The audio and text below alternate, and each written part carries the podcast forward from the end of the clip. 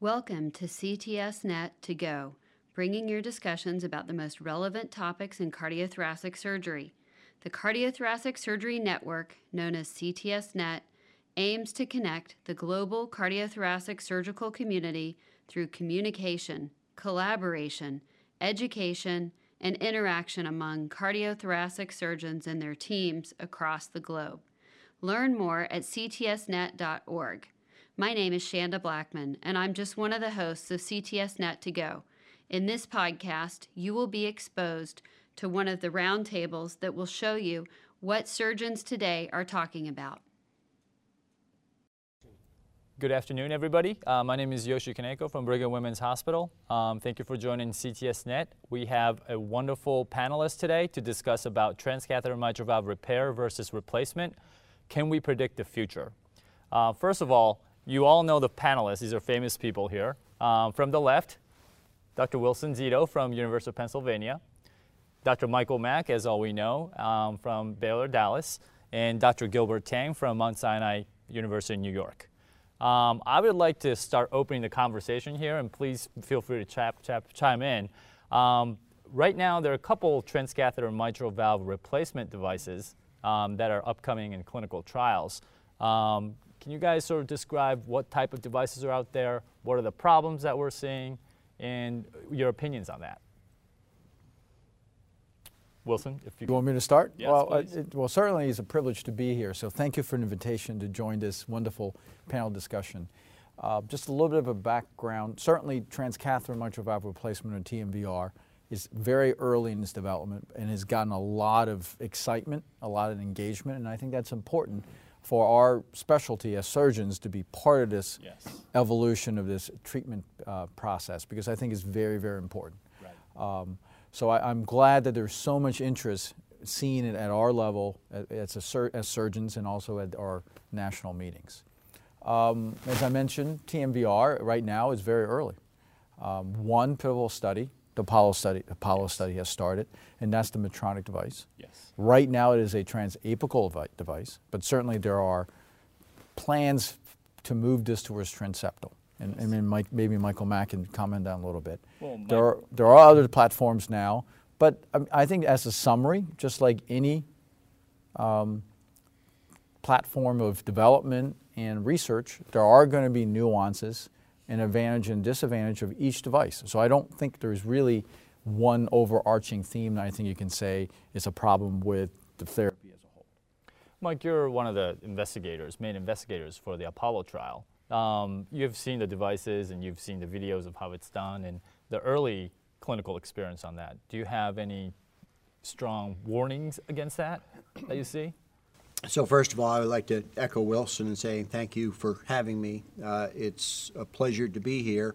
And I would also like to start with something else that he said, that, you know, surgeons are in the leadership here. And uh, unlike the early days of TAVR, where some surgeons, such as Wilson and yourself, uh, Gilbert, embraced it, the majority did not. Mitral is our second bite of the apple here again, and I would encourage all our surgery listeners to jump in with both feet and let's help all figure this out together as part of the heart team. That being said, I think that the target uh, disease uh, for replacement uh, is going to be secondary mitral regurgitation. Right. Um, I think all devices and all trials are, are having a difficult startup time for multiple reasons. One is trial design to begin with. Two is the profile of the devices. Some devices are more in the ventricle, some are more in the atrium. Um, thirdly, there's a limited number of sizes. So the screen failure rate in no matter what trial, and the three ongoing right now are Apollo, which is the Medtronic Intrepid, uh, which is the Edwards trial, and the Abbott Vascular Tendyne trial, all have high screen failure rates uh, for those reasons, as well as the Neo LVOT. Uh, that is a huge issue with this, and I think an impediment. But this is the reason we do trials to figure out the right patients, the right patient selection, um, which anatomies are going to allow us to. to but it's this is not TAVR redux. Uh, Right. This is much more complex. So we're dealing with completely new, different platform rather than putting a TAVR valve in a mitral position. Is that what you're saying? Like- Correct, but uh, we do that too, though, as you well know. yes, yes, Yeah, we do. that- Oh, by the way, we do that too.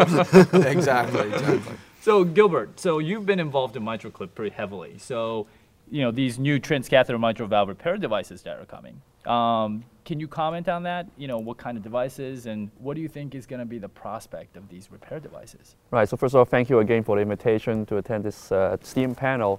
I think this is going to be a very interesting uh, juxtapose between repair versus replacement. I think first of all, COAPT, the results going to be probably presented at TCT later this year on functional MR. And if it's positive and it gets approval, it's going to be interesting to juxtapose functional MR undergoing MitraClip versus undergoing one of those TMVR trial. Because as we know, one of the limitations of the repair devices right now with MitraClip is the residual MR. I mean, it's not completely addressed versus TMVR device, the data there virtually is no MR. So is that going to be one of the important endpoints that we will look at, or is it going to be something else?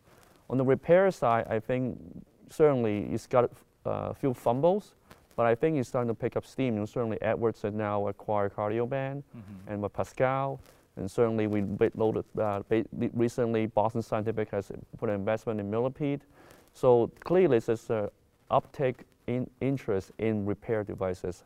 I would say that the repair space, what will happen, and it's already happening in Europe, is that combination therapy. Just like what we do in mitral repair, we do annuloplasty, but some kind of leaflet uh, repair or edge to edge. So it'll be very similar on the repair side. The difference is that it's likely going to be staged rather than simultaneous therapy. So meaning that there could be annuloplasty uh, therapy first. If there's recurrent out, you might try to clip or vice versa. Uh, or a repair device, like an annuloplasty device, if it's anatomically feasible, could be a docking station for replacement device. So again, I think repair devices could be, as long as you preserve all the options out there, open and transcatheter repair replacement could be a potential game changer. But you know, repair, replacement device right now, even transapical are relatively easy to perform, unlike repair device, which can be more difficult because they're mostly transeptal based and it's anatomically more challenging.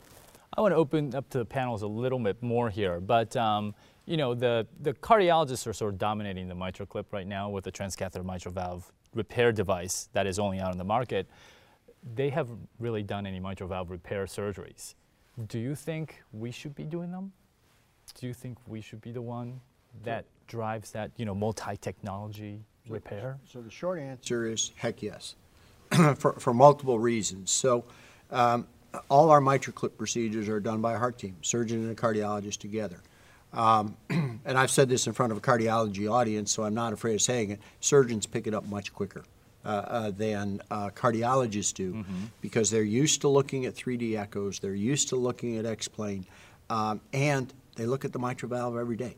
Yeah. So, so they can translate three-dimensionally what they're seeing so much better. Second reason is the access right now is predominantly transapical. But don't let anybody delude themselves, it's going to stay there. It's going to go to transeptal. So, you know what? Surgeons need to have the transeptal skills mm-hmm. because that's where this role, this world is going. Wilson, you agree with that? I, I could, yeah, I, I could not disagree with you anymore. I mean, this is absolutely right. I agree. I mean, it's, I think it's of paramount importance that surgeons remain very engaged in this and, uh, and be true partners. Not, yeah, I'll be there just to watch, in and out, maybe access or, or, or bail out, but serve as true partners uh, who will work in a genuine relationship. That is a true collaboration. There are value uh, assets that we bring to the table. As, as Mike mentioned, we see the valve, we're, we're, we're comfortable with the valve, and frankly, lessons learned from mitral valve repair from open techniques that we're very familiar with over the last two, three decades, that type of knowledge can and should be translated into catheter-based therapy. So absolutely, we are, we are definitely a value partner, and we need to absolutely stay engaged. Yeah, I mean, it was interesting that uh, most recent MitraClip data, the surgeon involvement has been relatively flat, you know, since approval versus the cardiology uptake. And I think one of the issues that they not necessarily they don't uh, feel engaged, but they maybe have a very busy clinical practice and they're not able to schedule themselves in, in the cath lab to work with a cardiologist. So my advice has always been if you get referred a case that you feel is appropriate MitraClip candidate, get involved. I mean, that's the first step. And also companies have educational tools and courses on transeptal access. I mean, I put the analogies, it's like cannulating, you know, for, for open heart surgery. You can't cannulate, you can't do open heart surgery. Same thing for transeptal. Once all these devices come across, you need to use that basic skill to be able to uh, participate. But I don't think you should fall into the story, I'm too busy right. to, to, Absolutely, to do I agree. If you feel that you're too busy to do this, wait 10 years. Right. You aren't going to be busy anymore. That's right. Okay? This world is changing and it's going to pass you by. Mm-hmm. One of the things that I, I think we've made a lot of mistakes, but one of the things we've done right is we have surgeons on the front line with cardiologists in multi-specialty valve clinics. We have an aortic clinic, we have a mitral clinic that now includes tricuspid, uh, and we're going to actually spin it out as a tricuspid clinic. But surgeons, you got to be out of the operating room, you got to have the white coat on, you got to be in clinic. Otherwise, you know, you're going to be you're either at the table or on the menu. Right. You know That's what? Unless you're at the table, you're going to be on the menu pretty quick here. This ain't too hard to figure out. We've seen this already. Correct. And I would also add it, it, it's, it's a change of culture, and time takes, it takes time. Um, and I would say to, to, to our members, uh, it goes down to the foundation of education. I, I would say that similar to what the vascular surgeons have done mm-hmm. as they transform into a disease management specialty Right. we need to do the same thing in our educational processes even to at the at the low at the b- earliest beginning level of training i.e. residents mm-hmm. that that mentality and that culture has to change we have to get our residents into the cath labs mm-hmm. Um, demonstrating to them that this is what new cardiac surgery is going to be it's part of the culture they need to learn those skill sets i would love to see a day where our training program mirrors vascular surgery. No vascular surgeon ever says, I'm done with my training, I need to go do a year of endo. Right. It is built into their training. They're a great teacher for us. Correct. We have a tremendous opportunity, especially with the integrated programs, where those type of training, catheter based, can be somewhat integrated into some general basic tr- uh, training foundation. So now we've put TAVR for the first time as you have to have experience as primary operator for TAVR in order to sit for your boards now. So that's the first toe in the water in terms of beginning to integrate it into our training. And it can't happen fast enough. You know, the other thing I would say is that the, you know, there's inevitably turf wars. I don't think they, you know, they were are like they were in the early days. But when a cardiologist says, I don't need a surgeon there, or a surgeon says, I don't need a cardiologist there, the programs that are most successful are programs like yours in which the cardiologists and surgeons work well together. It's the mm-hmm. key to a successful program. I mean, that's is shown in the TVT registry. I mean, in terms of the outcome, the team-based approach, who are both leadership with surgeons and cardiologists, they have better outcomes. Correct. It's a, it's a it's, it's, as I said, true partnership. It's mutual respect for each other, uh, with the overall goal that we're going to help our patients.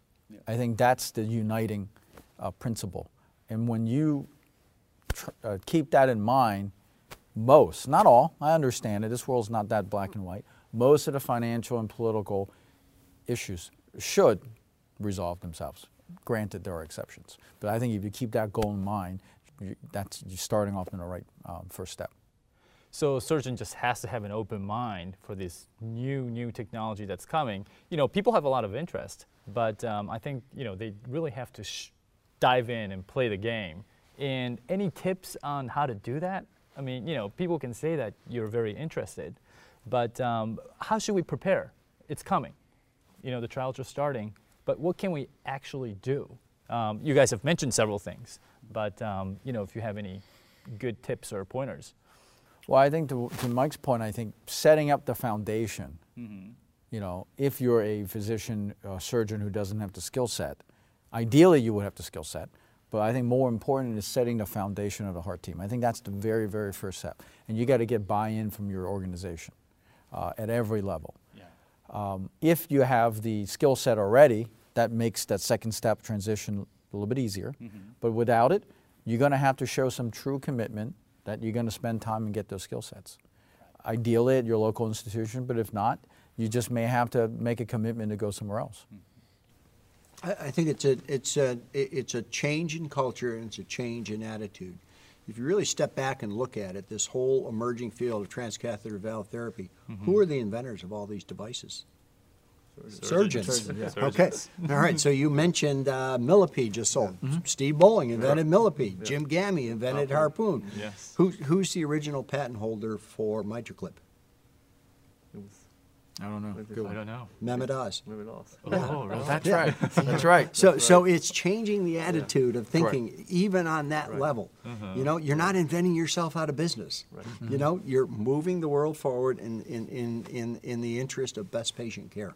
Yeah, and I think to your point is that you're now treating disease-based entities, not procedural-based entities. So you're treating multivalvular disease, and I think if you come with that mindset, you got to offer the best therapy for the patient in a competitive environment. You got to win because you offer the comprehensive, uh, you know, options to, to your patients. You know, Gilbert, you mentioned the, the, the COAPT trial. Mm-hmm. So we, you know, it took four and a half years to enroll. Painful trial, but one mm-hmm. thing that I learned out of that, medical therapy really does work. Yes. You know Yeah. what? You don't have to offer these patients a procedure. Right. Mm-hmm. It does work. And oh, by the way, resynchronization therapy works Right. too.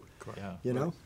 I think what it points out, though, is mitral valve surgery, as you said, or mitral disease, as you said, it's much more complex mm-hmm. and heterogeneous than aortic stenosis. Mm-hmm. And I think this is really early at this point. But eventually, we have to be more sophisticated, just like with TAVR or mm-hmm. aortic valve management, about the different nuances of DMR, FMR.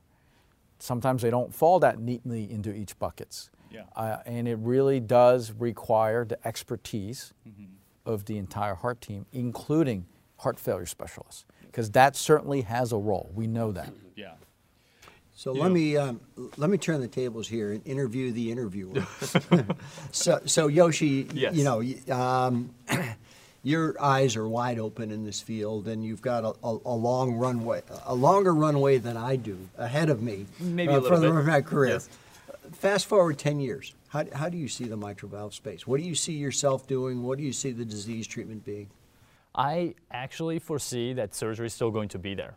There's no doubt that surgical mitral valve surgery will remain because it is hard to beat a good mitral valve repair, especially for degenerative disease. For functional disease, I think we are going to see more and more transcatheter procedures being done. And I personally see myself hopefully being more engaged in that field and more and more surgeons, you know, just like the leaders that we have as a panelist today, being sort of the leaders in that field and bringing that field forward. Surgeon lead. I think this session can go on forever, but um, for the sake of time, we do have to stop right here. Wilson, Mike, and Gilbert, thank you very much for joining today. I think we had a great session, and we would love to see what the future is like. Thank you for listening to CTSNet to Go, your resource for podcasts focusing on cardiothoracic surgery. Find more discussions as well as surgical videos and other cardiothoracic surgery resources at ctsnet.org. You can also keep up with CTSNet by subscribing to the YouTube channel at CTSNet Video, by following at CTSNet.org on Twitter or by liking CTSNet's page on Facebook. I'm Shanda Blackman. Thank you for joining us on this latest episode of CTS Net to Go. Have a great day.